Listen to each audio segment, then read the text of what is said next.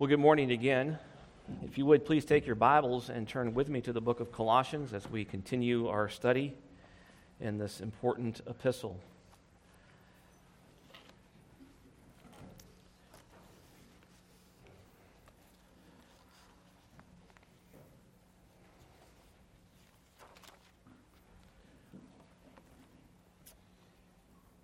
We have certainly been exhausting the text before us and Paul here is concerned about some very practical things for the church in Colossae, things which are timely and appropriate um, at any age in which the church has existed. These practical exhortations flowing out of the doctrine that Paul has so passionately and precisely presented to us throughout this epistle are important for us to understand and comprehend these these imperatives, of course, are gospel empowered imperatives.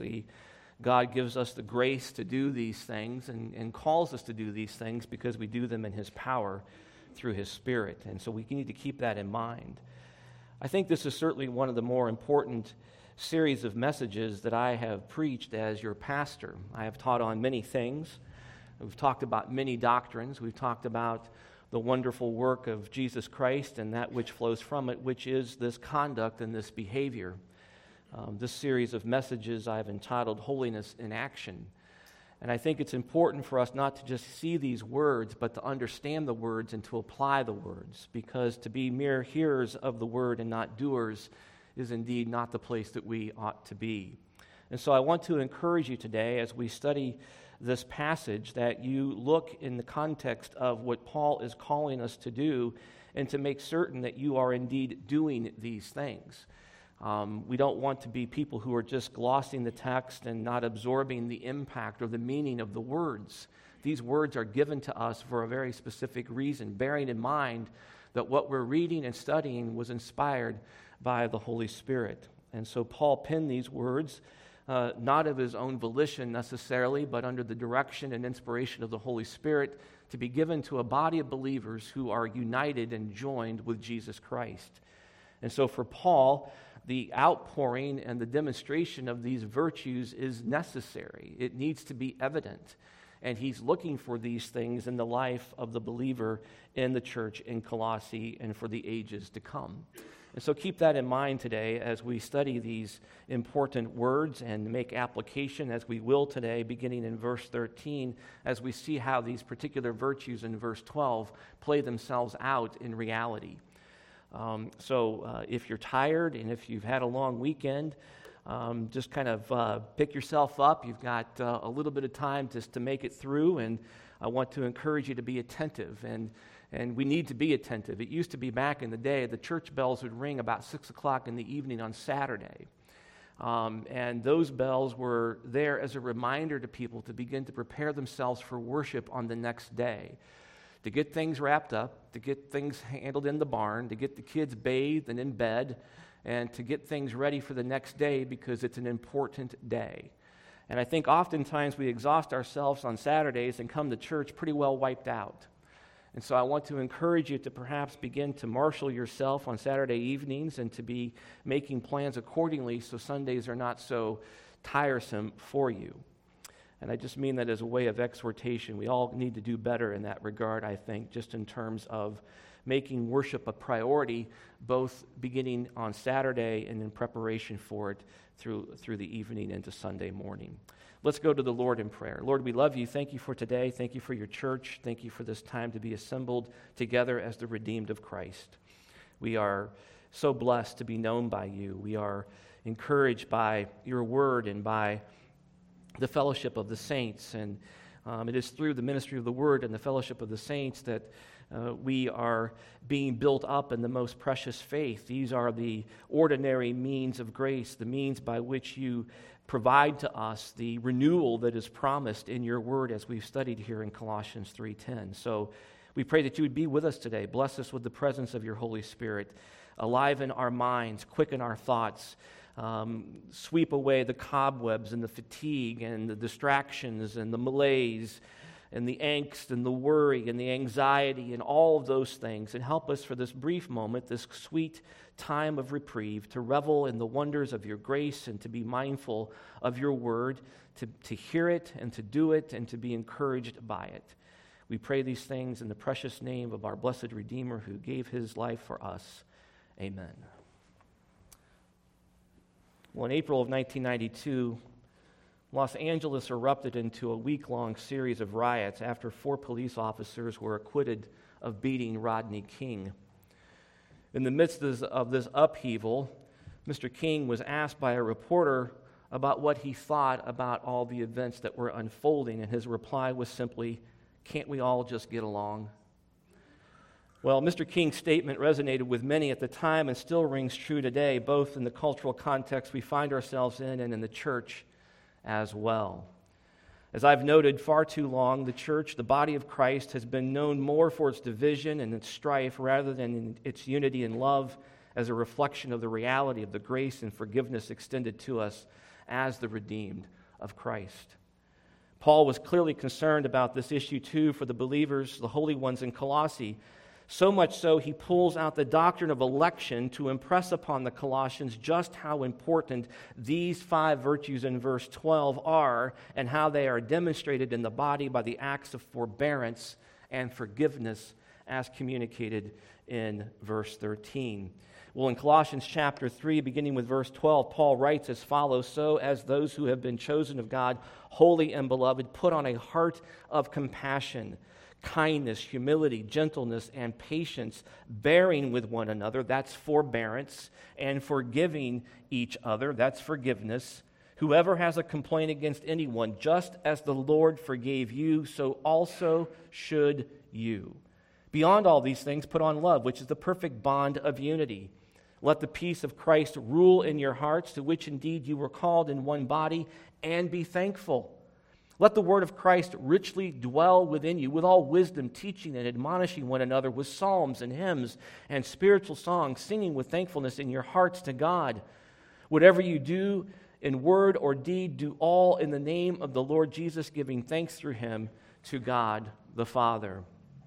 Well, so we see here in verses in verse 12 um, uh, that Paul is concerned, of course, with a demonstration of the reality of one's conversion by the way they conduct themselves. As I noted, Paul goes back to the very doctrine of election to serve as a foundation, to lay a foundation for why it is that Christians ought to act and behave in a certain manner.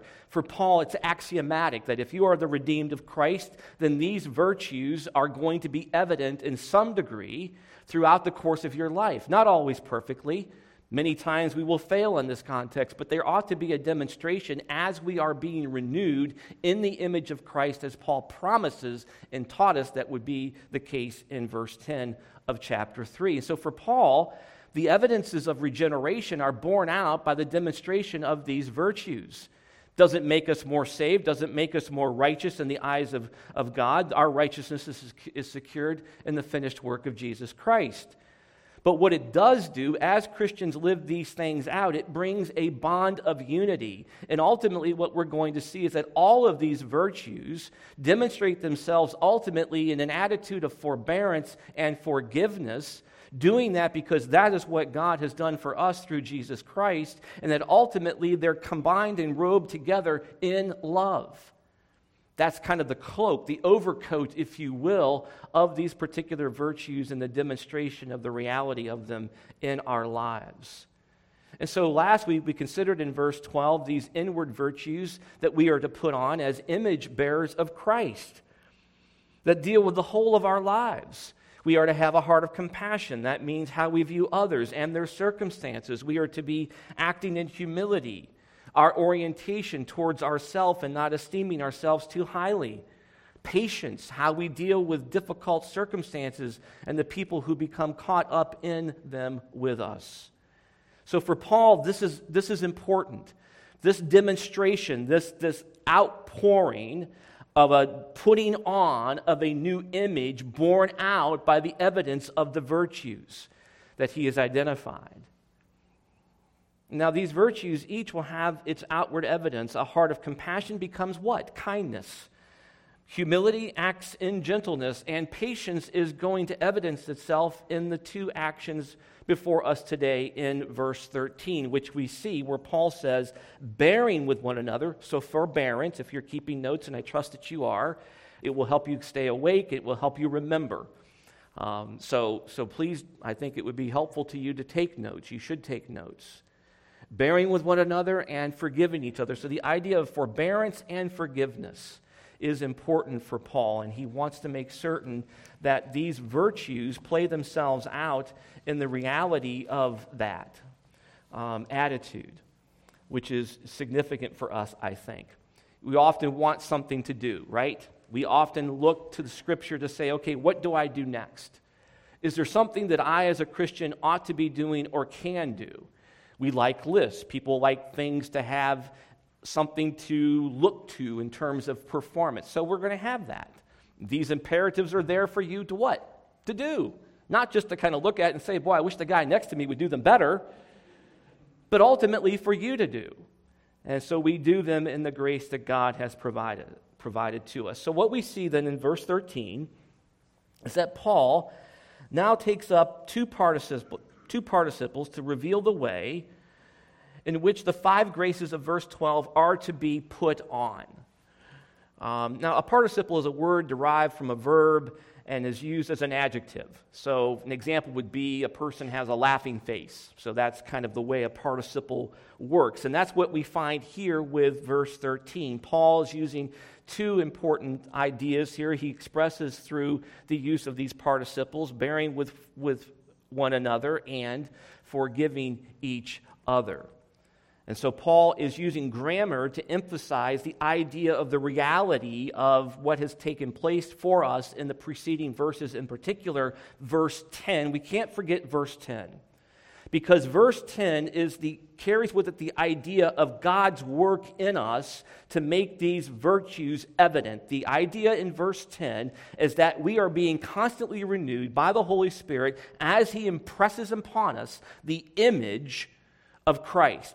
If you recall, if you've seen the movie Ben Hur, there's this scene where Ben Hur's adoptive father gives him his signet ring. And he's able to use that ring and he can smash it into a clay tablet and he leaves an impression. And in fact, there's a scene in the movie Ben Hur where they're betting on the upcoming horse race, and Ben Hur's nemesis takes his signet ring when he's offered a bet on the race and he punches it in to the clay, and that's his bond, his commitment to perform what he's been obligated to. So too Christ with us. He forms in us, he impresses upon us through the Holy Spirit his character. Now, bearing in mind that all of these virtues are performed and were performed by Christ perfectly. He was always perfectly one who had a heart of compassion. He was always perfectly kind. He was always perfectly humble. He was always perfectly gentle. And he was always perfectly patient. And so, as we grow in grace, as the Lord works in our lives, and this is a means by which He does this. As I noted earlier, this is a means of grace. You come to church, faith cometh by hearing. That's just not in the context of salvation, but it also speaks to the idea of you being built up in the faith. That's what's happening here every single Sunday. If you're coming here every single Sunday and you're hearing the Word of God preached and you're not changing, there's something wrong. You're, you're not listening, you're not hearing, and perhaps it's because you do not have ears to hear. Perhaps it's that you're coming here out of ritual and regulation in some sense that you came to church for so many years, for so many times, and that somehow that's going to get you into heaven. If you're coming here Sunday after Sunday and you're not changing, you're the problem, not God. You need to be concerned about that. If in fact these virtues are not evident in your life, if they've not been evident in your life, indeed, if it's rare for these virtues to be demonstrated in your life, there's a significant problem. Because what Paul is saying to us is that these virtues are indeed part and parcel, they are the very DNA, they are the essence of the redeemed of Christ. I think we ignore these things. We look at them and they say, oh, that's nice. Those are platitudes. Isn't that something that's so noble? They're noble aspirations, but God forbid that I do them. I mean, come on, I, I, I, I, can't do that. The world's not that way anymore. People who have a heart of compassion, well, they get run over. Anyone who's kind is mocked. If you're gentle, you're, you're nothing. You can't make it. You can't be anything. And indeed, there's so many other people who don't do those things, so I can't do them. If they're not going to do them, I'm not going to do them. This happens in the church. And again, as I've noted, the lament of the church is that we are people who are, don't get along typically very well easily slighted, easily offended, always quick to accuse, it seems to me that the option is always the nuclear option. Why is that? Why does it seem that every time something happens in the church, the first button we push is the one that says total destruction? It happens all the time. And indeed, we've become known by it. But what we see here from Paul is that because we have been chosen by God, because we are the holy and beloved of God, that He has filled us with His Holy Spirit. And as that Spirit works within us, it conforms us to the very image of Christ. And so, what we see then here in Colossians chapter 3, verse 13, is that the outward expression the immediate outward expression of the five virtues in verse 12 is the idea of forbearance and forgiveness. So the first participle that Paul uses is bearing with. It comes in the present tense, which means it is a constant, ongoing necessity in every single relationship that we have. The word has a significant meaning. It means to endure, to bear with, or to put up with difficult people or circumstances. You may say to me, Well, Pastor, the people in the church don't deserve to be treated kindly. They're not very nice. It doesn't matter. Your call, in spite of the slight, in spite of the offense, is to step back and to forbear. That is your immediate response. It is to step back and to forbear. You don't have another option. Do you hear me? Now, listen, are you listening to me? You don't have another option.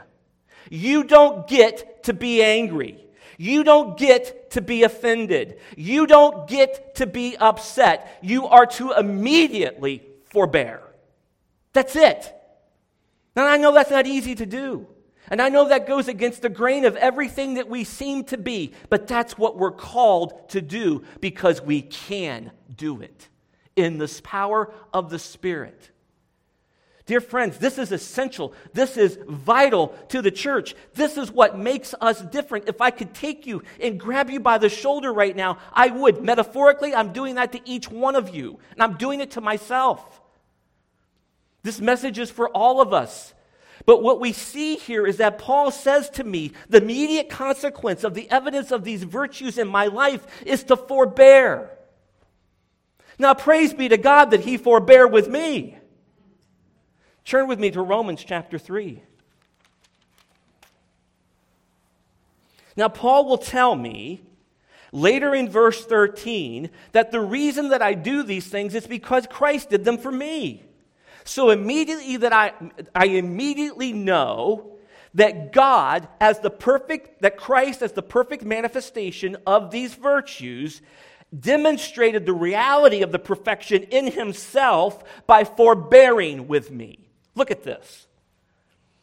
Romans 3:21 But now apart from the law the righteousness of God has been manifested being witnessed by the law and the prophets even the righteousness of God through faith in Jesus Christ for all those who believe, for there is no distinction. For all have sinned and fall short of the glory of God.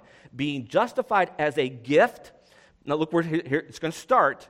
Being justified as a gift by his grace through the redemption which is in Christ Jesus, whom God displayed publicly as a propitiation in his blood through faith.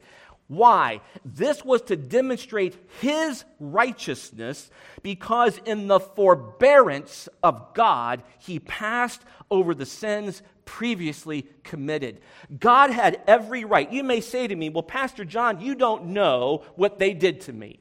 You don't know what they said to me. You cannot imagine what they have put me through. Will God forbear with you, overlooking the sins previously committed, and offered up his sin, clothing you in his righteousness when he had every right to send you to hell forever? You don't get to do it any differently. You don't get to change it for yourselves. You don't get to be the exception to the rule and say, I get to be angry all the time. Indeed, the church just has people in it who are known just to be angry all the time. Well, don't talk to them, you're going to get your head chewed off. How can that possibly be? No, friends, I'm telling you. And I, I'm trying to make an important point here because you've got to hear this. This is so critically important to the vitality of the church. Far too long, the church and pastors have ignored this because they're afraid they're going to upset somebody or offend someone or don't want to hit any hot button issues. Well, I'm, Paul understands this has to be dealt with. Obviously, there's a problem in the church in Colossae. The false teacher has come in. He's taught them a way of thinking, a way of doing that has fostered an attitude of asserting one's rights over the others. He has to deal with that in the context of verse 11. There's a renewal in which there is no distinction. Those distinctions were creating tension, strife, anxiety within the church. People were wearing their emotions on their sleeves. They were asserting their rights over anything and everyone else. And in so doing, were creating division within the body. There was no unity in the Colossae church.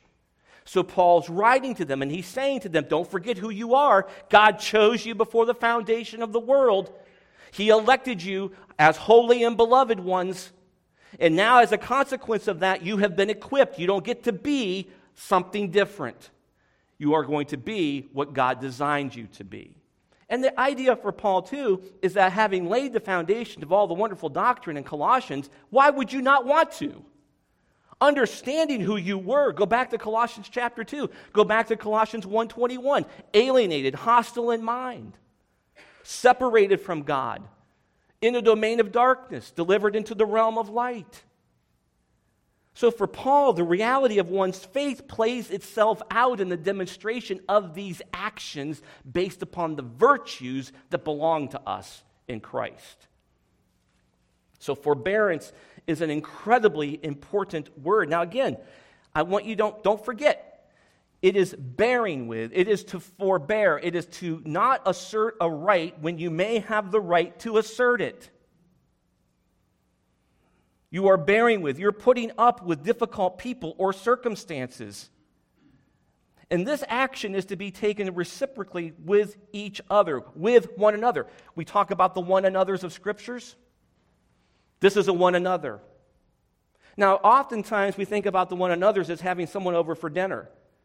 This is the harder one another. It's easier to, it's easier to give someone pizza than it is to forbear.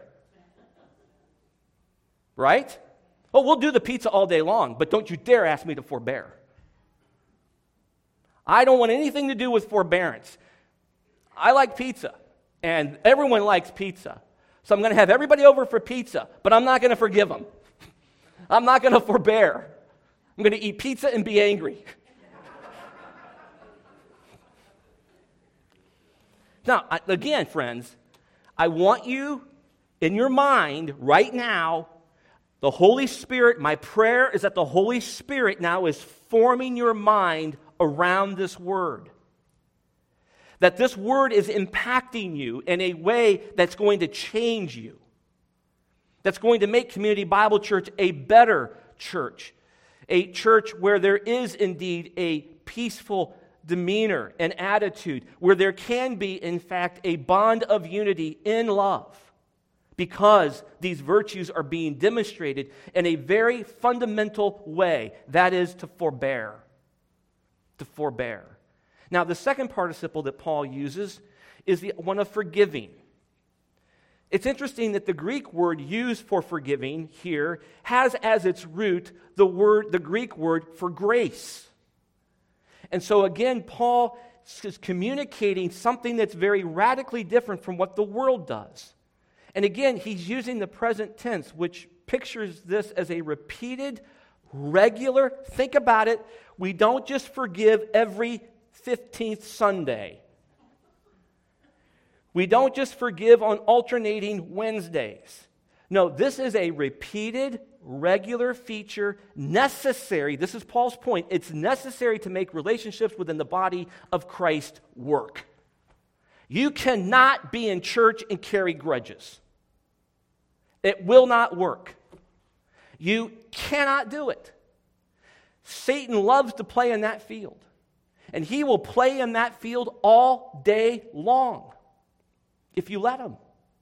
And he'll chew you up. He will chew you up. So the idea, now again, forgiveness comes out of the very act of God in forgiving us. So don't forget the latter part of verse 13. The predicate, the basis for us doing this is because this is what Christ did with us. He forbore, he forgave. Aren't you grateful for that? Aren't you grateful that he completely forgave you? Now, here's the issue with forgiveness we tend to want to do it in degrees. Oh, you're forgiven. Write that down. I get that down. Okay, I won't forget that one. That's what happens. The example given to us of both forbearance and forgiveness is what Christ did for us and what the Father did for us in Christ. It's a, again, don't forget this. Write this down in your notes. It's in the present tense. It's in the present tense. Grammar matters. The grammar matters because it's the Holy Spirit's grammar. It's not my grammar. So the present tense pictures this as a repeated, regular feature.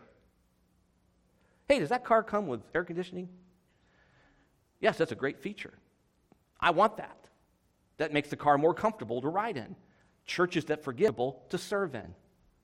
Churches that exhibit the presence of these virtues in these two qualities are churches that are pleasing to the Lord, are a sweet aroma, a sacrifice of, of forbearance and forgiveness is an offering that indeed the Lord would accept,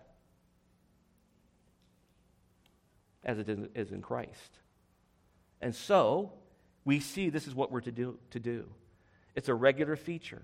And it has to be there to make relationships within the body of Christ work. Now, keeping in mind, too, not only does it make relationships within the body of Christ work, but it will also make them work in your families and in your marriages. We're going to get to marriages. I just finished my 15th sermon on the one about wives submitting, so we're all good there.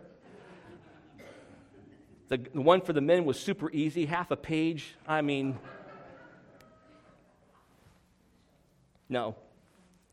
These principles will carry themselves over into the ideas that are expressed by Paul, the imperatives that are expressed by Paul in the passages in chapter 3 that relate to husbands and wives and children and workers and all those things. This idea of forbearance and forgiveness also supplants what he will also encourage us to do in verse 14, 15, 16, and 17. Because if you're not forbearing and you're not forgiving, then you're not letting the word of Christ richly dwell within you in verse 16. You're not letting the peace of Christ rule in your hearts in verse 15. You're not putting on the perfect bond of unity in verse 14. And you're not doing anything in word and deed in the name of Jesus Christ, giving thanks, if you can't be forbearing and forgiving. So, you get, do you see what's going on here? If we're going to get to the benefits and the blessings that flow out of these things that Paul's going to talk about in 14, 15, 16, and 17, we better get 12 and 13 right. See that 12 and 13 become come before 14, 15, 16, and 17? That's just not numerically. There's a reason for that in the line of thinking that Paul is using here. There's a reason for Paul using that foundation. He knows it's important.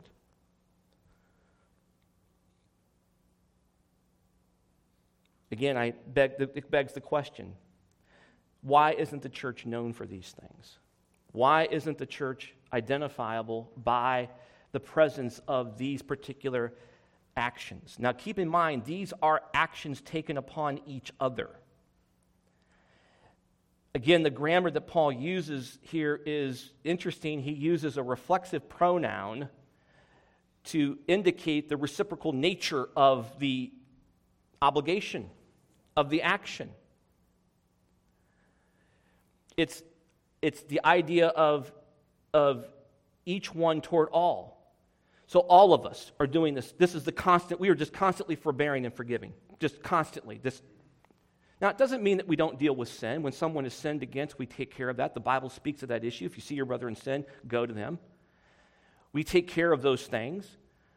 But even in the context of doing that, there's a sense in which it's done in a forbearing and forgiving way. And so we do this with each other. And the reason that we do these things is because these two actions then are the way that we demonstrate a heart of compassion, kindness, humility, gentleness, and patience. You may say to me, Pastor, how do I do verse 12? I just told you. You do it by forbearing and forgiving. That's how you demonstrate it. There's your application. How do I do verse 12? I do verse 13. That's what Paul has done. But rather than doing this, as we've noted, the church oftentimes is invested in itself, in its causes, and its own perceived needs internally, factions within the church, divisions within the church, certain wants, certain objectives within the church. And as a consequence of that, that continues to fester and foster an attitude that's not of one of forbearance or forgiveness. My dad used to say this about churches people blow in, they blow up, and they blow out. And that's true. They blow in, they blow up, they blow out. They don't exercise the virtues, they don't forbear, they don't forgive. They're invested in what they want and how they want it, and as a consequence of that, it all begins to disintegrate. For Paul, this is wrong.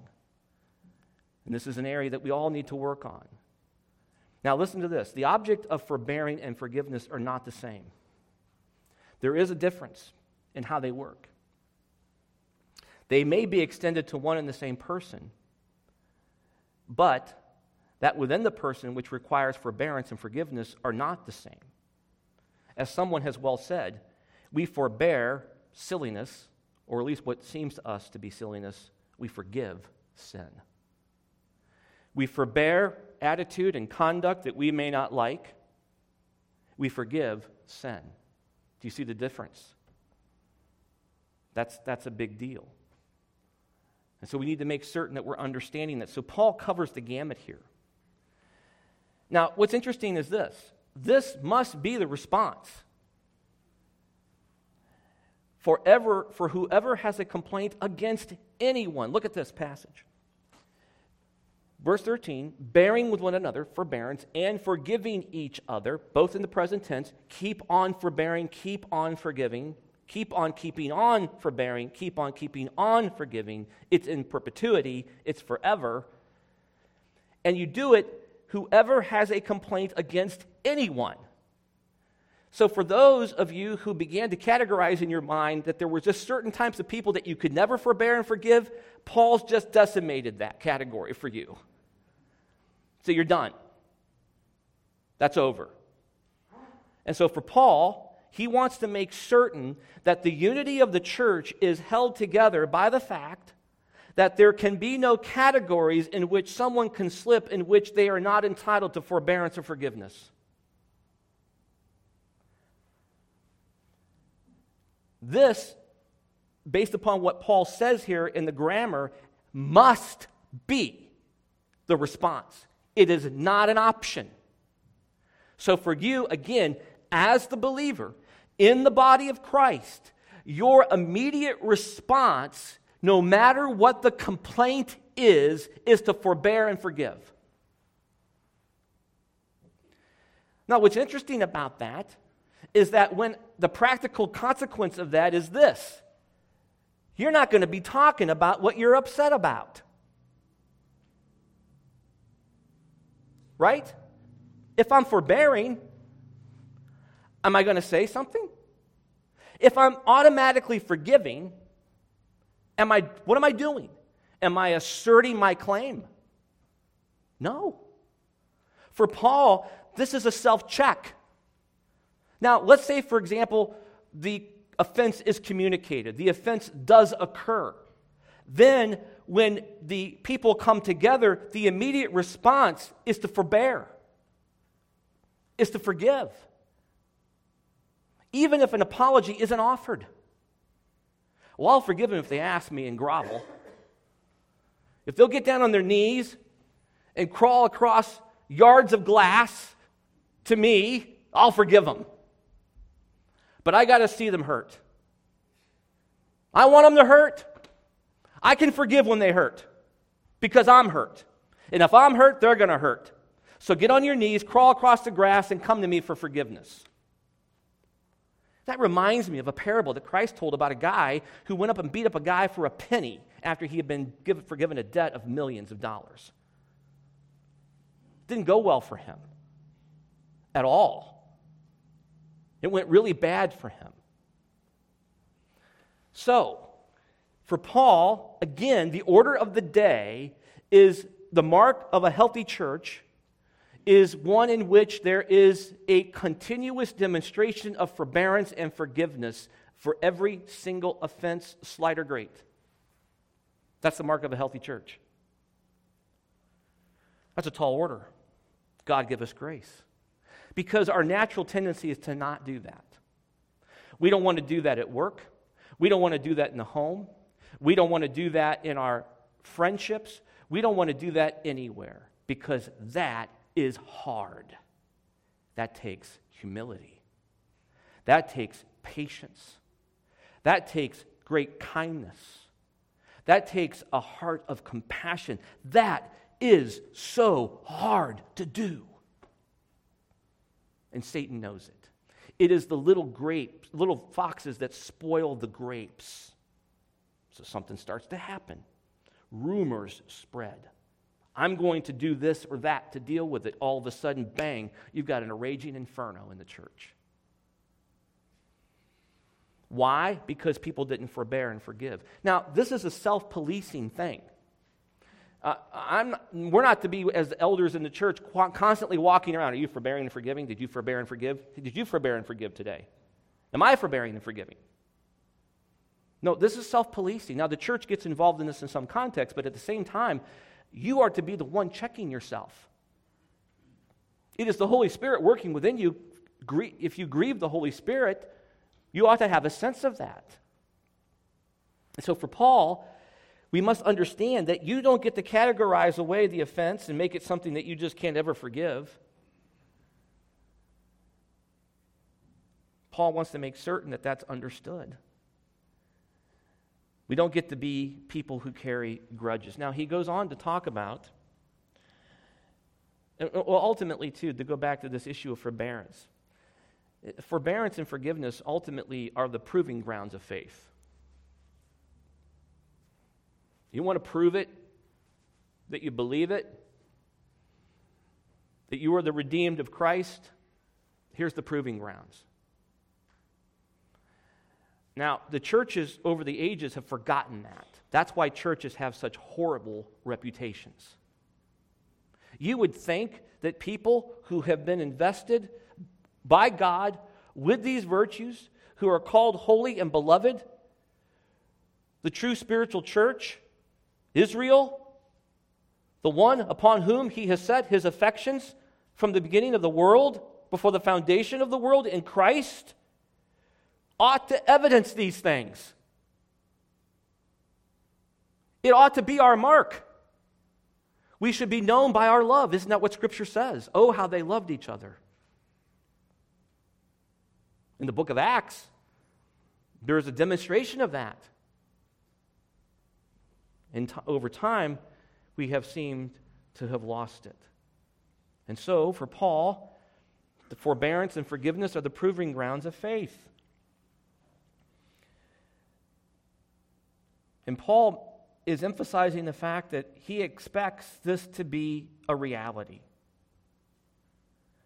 He understands that where followers of Christ are together, complaints are going to rise against uh, each other. That happens.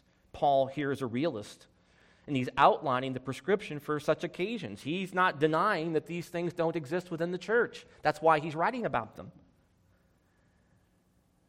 And what's the interesting thing about the structure of the passage is that Paul's use of grammar here speaks to the idea that this is not only individual and personal, but it's corporately too. this is a strong exhortation against factions. You can see a similar line of thought in, in, the, in the epistles he wrote to the Corinth church, in which there was a great deal of factions. Indeed, they were known for their factions and for their strife.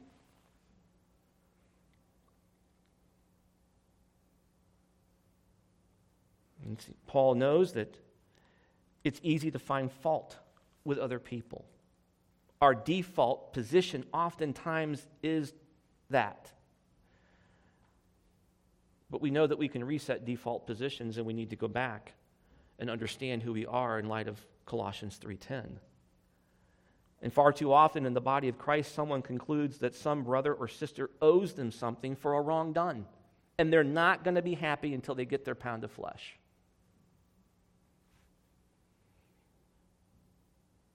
And far too often they're out to exact payment from that person.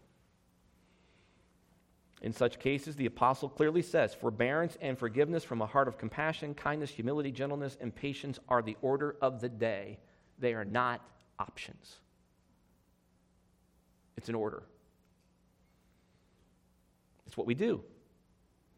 Not exercising our rights. Now, we live in a country in which we're all about our rights, and I'm fine with that in that context. We, by God's good providence, live in a nation that is governed by a legally binding document that assures to us certain rights as citizens of this country. And we are well within our rights to assert them. But in the church, it doesn't work that way. So we have to divest ourselves of a mindset that has been ingrained in us, which I think sometimes can work against us in certain ways, making it more difficult to do these things. And so we have to keep those things in mind as we consider what Paul is saying here. Now, it's interesting to me that uh, the Bible, through the inspiration of the Holy Spirit, places a premium on the presence of a loving harmony in the body of Christ. And it is quick to identify those who spread division and strife within the church. Consider, for example, Paul's sharpest and most direct epistles to the church in Corinth which was not known for its love, but rather for its division, strife, and conflict. That is how we know the church in Corinth, is it not? We know that. For all of church history, that's how we know the church of Corinth. Forever.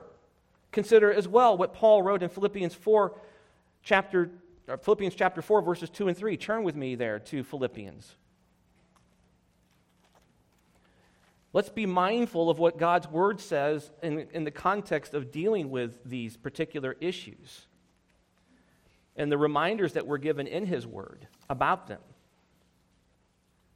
Philippians chapter 4, verses 2 through 3. I now look at this is the apostle Paul writing to a church. He's naming names. This is how bad it got. Look what he says.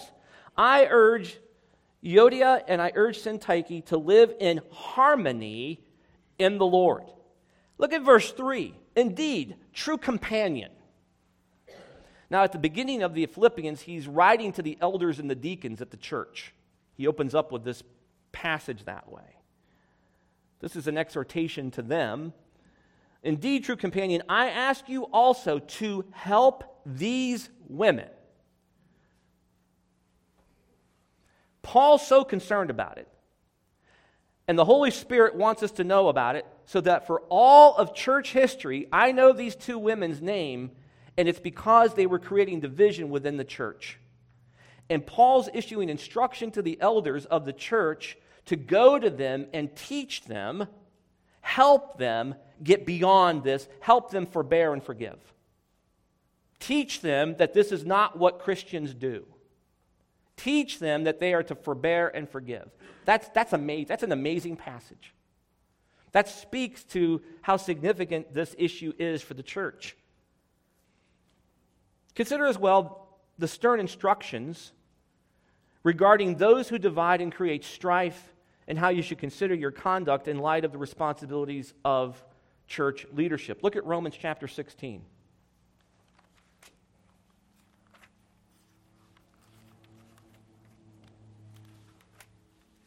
Romans chapter 16.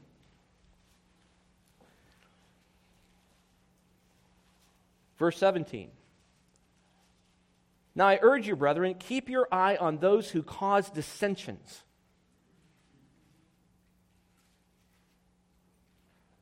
So the church is to be quick to deal with these issues. There's like a zero tolerance policy with this. Keep your eye on those who cause dissensions and hindrances contrary to the teachings which you learned, and turn away from them. Look at Titus chapter 3, verse 10. Titus chapter 3, verse 10. Here in chapter 3 of Titus, Paul's dealing with instruction to Titus about living out your faith in real time. So he tells young pastor Titus this in verse 10 Reject a factious man after a first and second warning.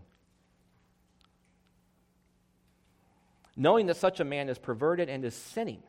Now, those are strong words. Paul could have just said sinning. The Holy Spirit could have just said, no, perverted. That is contrary to their created design.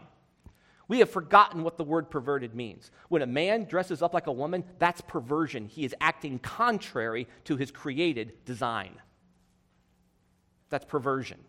We're not allowed to say that word anymore, but you can say it at Community Bible Church. There are no safe spaces here. Knowing that such a man is perverted and is sinning, being self condemned. My goodness. Look at Hebrews 13 17.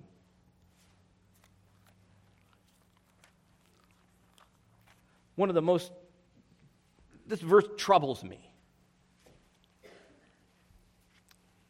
Because I'm not exactly clear on how I'm going to have to do this at some point.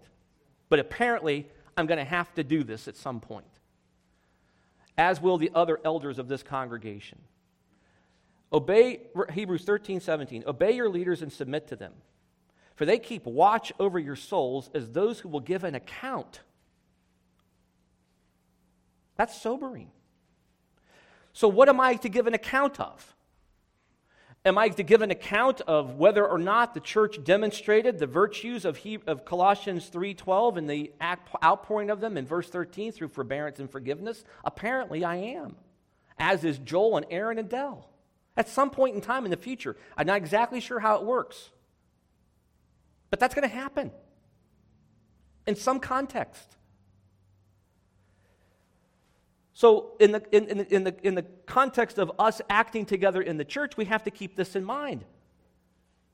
They keep watch over your souls as those who will give an account. Let them do this with joy and not with grief, for this would be unprofitable for you.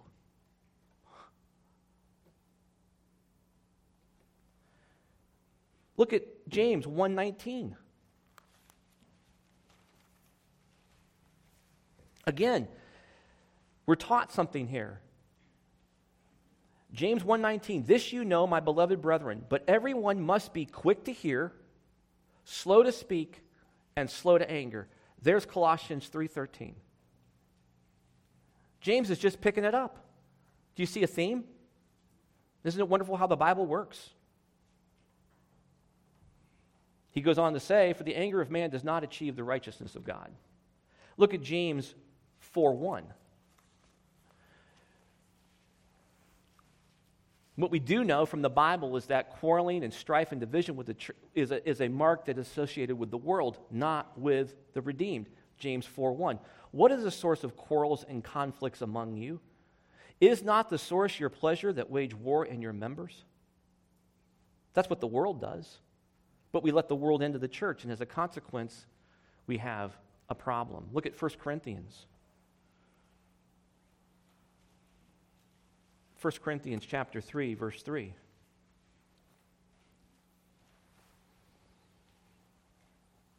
Paul here and again in this sharp rebuke to the Corinth church beginning with verse 2 I gave you milk to drink, not solid food, for you were not yet able to receive it. Indeed, even now you are not yet able, for you are still fleshly. What is a mark of their fleshliness? For since there is jealousy and strife among you, you are not fleshly, and are, are, you, are you not fleshly, and are you not walking like mere men? Man, what a strong rebuke. He's saying because there's division and strife within the church, you're still acting in a fleshly manner. Now, we know from studying Colossians that the word flesh is not a good indicator. Paul uses the word, that same word, to mark the false teacher. And with these examples and instructions, we can understand why Paul is emphasizing these virtues in verse 12 and the real manifestation of them in verse 13.